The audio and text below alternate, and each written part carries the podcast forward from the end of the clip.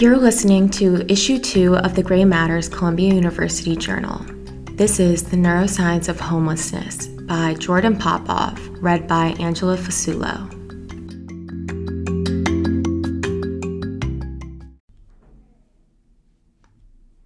Every night, half a million people in the United States sleep in inadequate housing, with about two thirds staying in temporary shelters and one third being completely unhoused.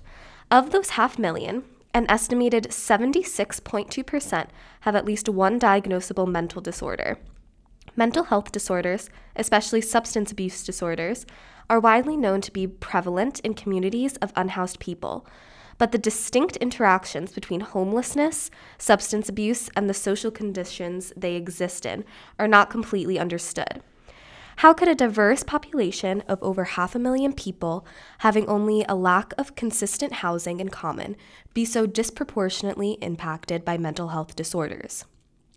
Isolation, substance abuse disorders, and the large scale societal rejection of their humanity work together to lead to severe psychological damage over time. While exploring the concept of homelessness, this article uses terms such as unhoused people, people without homes, and people experiencing homelessness interchangeably to avoid the stigma associated with the term homeless. This is not to diminish the pain many such individuals live through, but rather to prevent further dehumanization already associated with this marginalized population. One particular source of psychological trauma that unhoused people must grapple with in their day to day lives is having incredibly limited social networks, which are the connections that one can consistently seek support from, such as family and friends. Such limited social networks can lead to extreme isolation and loneliness.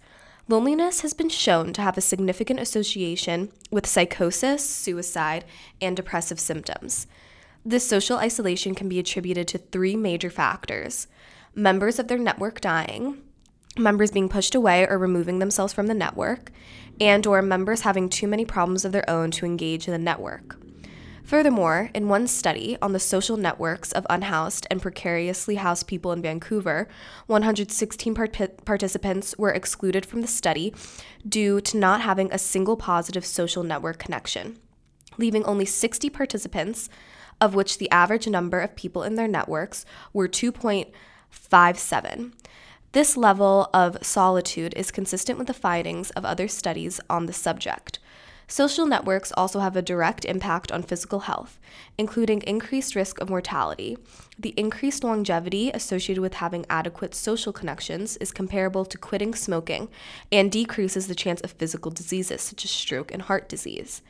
Because people living through homelessness are often so detached from those around them, their mental and physical health may be compromised. This association has been shown to have a direct impact on the brain by affecting the amygdala, a small collection of nuclei in the temporal lobe that is widely known to be the fear and control center of the brain. Beyond that, it is associated with social behaviors, decision making processes, and the development of substance abuse disorders. More complex social networks have been shown to correlate with larger amygdala volumes. A study conducted to investigate the role of social behavior in rats found that rats raised in isolation smaller amygdala volumes compared to socially raised rats.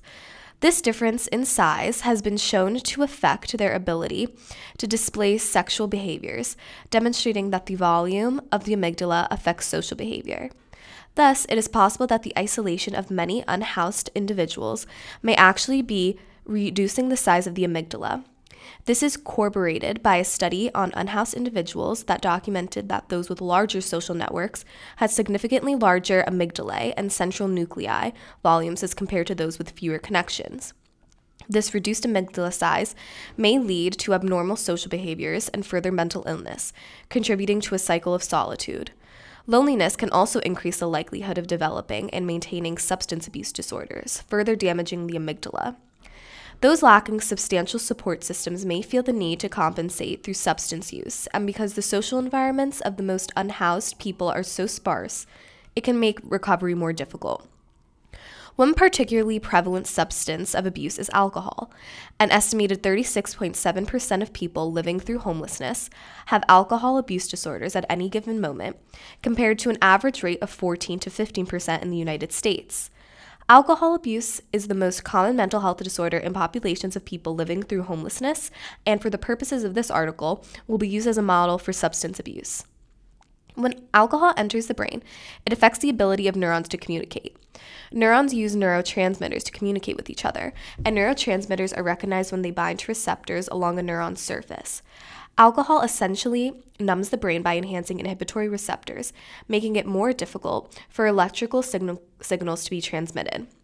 If alcohol is consumed repeatedly and for a prolonged period of time, the brain compensates for this numbing by becoming hyperexcitable to maintain a more neutral status even when alcohol is present. During alcohol detoxification, a process characterized by cessation of alcohol use in individuals with alcohol dependence, the brain begins to send far more electrical signals than it should because of its hyperexcitability. In extreme cases, this can manifest in anxiety, auditory and visual hallucinations, delirium, and seizures that involve involuntary muscle spasms and loss of consciousness. Delirium tremens is the most serious complication of alcohol withdrawal, symptoms of which include those previously mentioned, along with extreme confusion, confusion and cardiovascular failure, among others. For those who develop delirium tremens, only 1 to 4% will die if the condition is treated. If untreated, however, mortality can reach 35%, which is concerning given that treatment is often inaccessible for many people living through homelessness. Those with substance abuse disorders and no access to treatments understandably may want to avoid these symptoms because they are at risk of mortality if they do not continue using. Furthermore, through repeated detoxifications, cravings become more powerful and symptoms get worse, increasing the likelihood of seizures. There's evidence that repeated detoxifications lead to loss of brain tissue associated with control of behavior and impairments to proper emotional responses due to changes in the connectivity of the insula, a structure involved in emotion and consciousness. Thus, those who are dependent on alcohol but lack consistent access to it, such as those without a regular source of income, may experience repeated cycles of use and detoxification, only increasing their chances of relapse and causing more damage to their brain. So, if a person living through homelessness chooses to spend what little money they have on substances, it may simply be out of self preservation. This repeated cycle of substance use and detoxification illustrates the self perpetuating trauma of isolation and substance abuse experienced by those without homes, both of which can lead to mental illnesses. To add to this physiological threat, isolation and substance abuse contribute to the negative social perceptions commonly held against people without homes. People in the US tend to have significantly more negative views of those with substance abuse disorders, housed or unhoused, as compared to those with other mental health disorders. This may be due to a perception that substance abuse disorders develop due to moral shortcomings, in conjunction with false assumptions of potential hostility. This prejudice against individuals with substance abuse disorder can be physically seen in brain scans, showing the activation of certain regions of the brain. Susan Fiske, a professor of psychology at Princeton University, developed a schematic for how people perceive and categorize others, known as the stereotype content model. Fiske's model categorizes people's perceptions of others by assigning them a location along two axes warmth and competence. Warmth is a determination of whether a person poses a threat or is friendly, and competence is how able they are to act on that intent. While groups that are seen as warm and competent evoke positive emotions like pride, groups that are ca- categorized as not warm and incompetent elicit the opposite reaction. Such groups include people without homes and people with substance abuse disorders, and they tend to evoke feelings of contempt, fear, and disgust. It was found that, when viewing these negatively perceived groups, the amygdala and the insula, the structures in the brain responsible for fear response and emotional processing, had responses consistent with the neural signatures seen in disgust and fear. Furthermore, the medial prefrontal co- cortex, a region of the brain activated by social engagement, had a significant decrease of activation when viewing groups perceived as incompetent and not warm compared to other social groups. This indicates a dehumanization of individuals experiencing homelessness on a neural level, as the typical patterns of brain activity seen in usual social cognition are absent when viewing groups considered cold and incompetent. In fact, these neural patterns were similar to viewing an object. Perceiving unhoused people as incompetent, inherently harmful, and potentially less than human makes it much more difficult to produce the sociological changes necessary to decrease the unwaning population of individuals living through homelessness. Without change to this perception, discrimination against those without homes will persist. In a poll of 541 Americans, adults across 47 states, 62.1% of respondents thought that irresponsible behavior from unhoused people led to their situation, and 41.7% thought that laziness also played a part. In reality, the reasons behind homelessness are incredibly complex and include many systemic and personal factors out of an individual's control. Major systemic facets include the economic conditions in the place one lives, social safety nets, and access to affordable housing. Personal factors include trauma at a young age, incarceration, which could also be considered systemic, and severe severed relationships, especially familial ones. Disadvantaged people who have experienced a combination of factors that put them at high risk of homelessness often lack necessary support systems to avoid homelessness, and once unhoused, they struggle to escape from it permanently. Homelessness is a sociological issue in addition to a neurological one, but both approaches must be considered to improve the social safety net and how we treat psychiatric illnesses.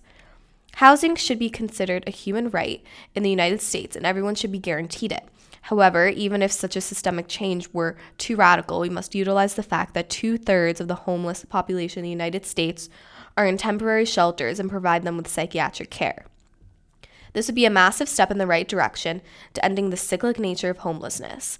Isolation may change the structure of the brain, contributing to mental illness and substance use.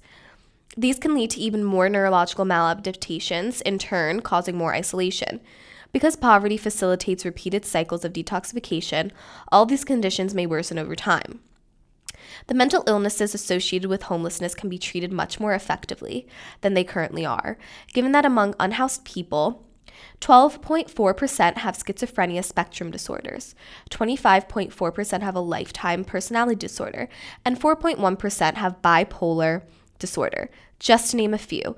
Treating each condition individually is ineffective.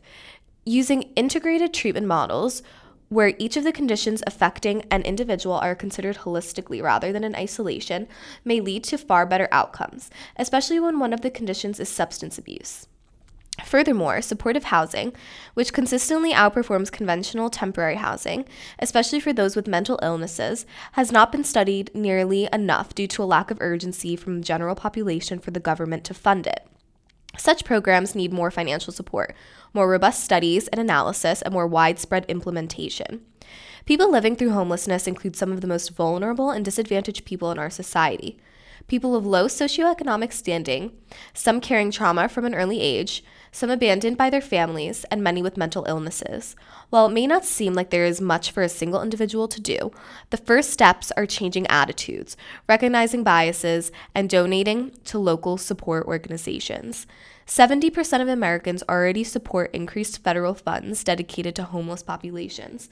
So, all it would take to enact change is greater vocality on the topic. In order to bring about public policies that would involve integrated psychiatric supportive care at housing facilities, public perception of people living through homelessness must change first. By finally validating the suffering that unhoused people go through, people will realize that housing should be a right for all.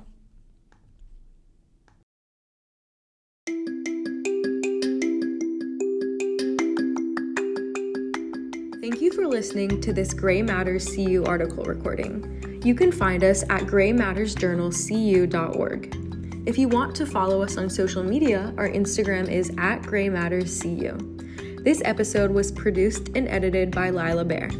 Our production staff also includes Sam Hutchinson, Melody Fang, and Anna Sophia Rico I'm Lila Bear, and you've been listening to Grey Matters CU podcast.